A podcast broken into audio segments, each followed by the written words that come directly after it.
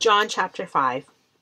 Sometime later, Jesus went up to Jerusalem for one of the Jewish festivals. Now, there is in Jerusalem near the sheep gate a pool, which in Aramaic is called Bethesda, and which is surrounded by five covered colonnades. Here, a great number of disabled people used to lie the blind, the lame, the paralyzed, one who was there had been an invalid for 38 years. When Jesus saw him lying there and learned that he had been in this condition for a long time, he asked him, Do you want to get well? Sir, the invalid replied, I have no one to help me into the pool. When the water is stirred, while I am trying to get in, someone else goes down ahead of me. Then Jesus said to him, Get up, pick up your mat, and walk.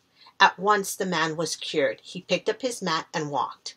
The day on which this took place was a Sabbath, and so the Jewish leaders said to the man who had been healed, It is the Sabbath, the law forbids you to carry your mat. But he replied, The man who made me well said to, to me, Pick up your mat and walk.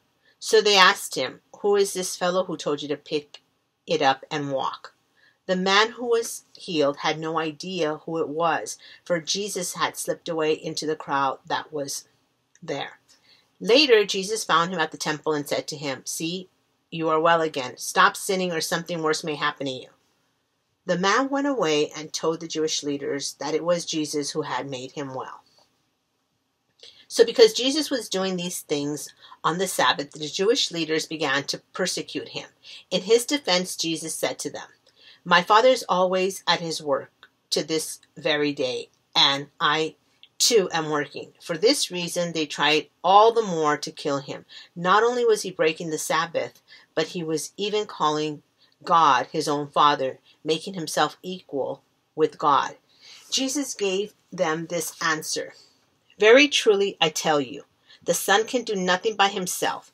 He can do only what he sees his Father doing, because whatever the Father does, the Son also does. For the Father loves the Son and shows him all he does. Yes, and he will show him even greater works than these, so that you will be amazed. For just as the Father raises the dead and gives them life, even so the Son gives life to whom he is pleased to give it. Moreover, the Father judges no one, but has entrusted all judgment to the Son that all may honor the Son just as they honor the Father. Whoever does not honor the Son does not honor the Father who sent him. Very truly I tell you, whoever hears my word and believes him who sent me has eternal life and will not be judged, but has crossed over from death to life. Very truly I tell you, a time is coming, and has now come, when the dead will hear the voice of the Son of God, and those who hear will live. For as the Father has life in himself, so he has granted the Son also to have life in himself. And he has given him authority to judge, because he is the Son of Man. Do not be amazed at this, for a time is coming when all who are in their graves will hear his voice and come out.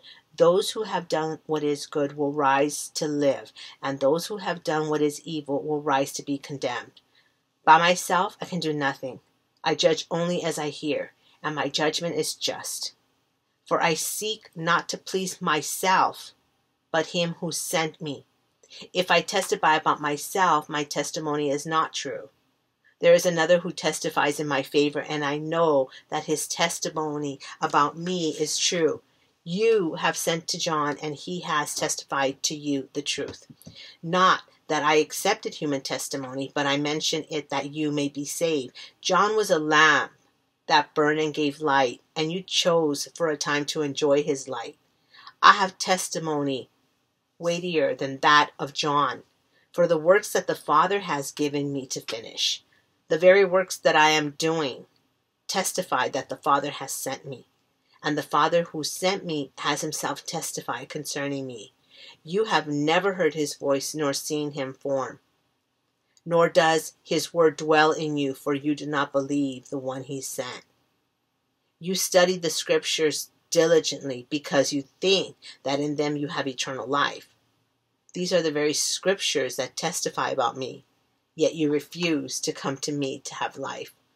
I do not accept glory from human beings, but I, but I know you. I know that you do not have the love of God in your hearts. I have come in my Father's name, and you do not accept me. But if someone else comes in his own name, you will accept him. How can you believe since you accept glory from one another, but do not seek the glory that comes from the only God? But do not think I will accuse you before the Father. Your accuser is Moses, on whom your hopes are set.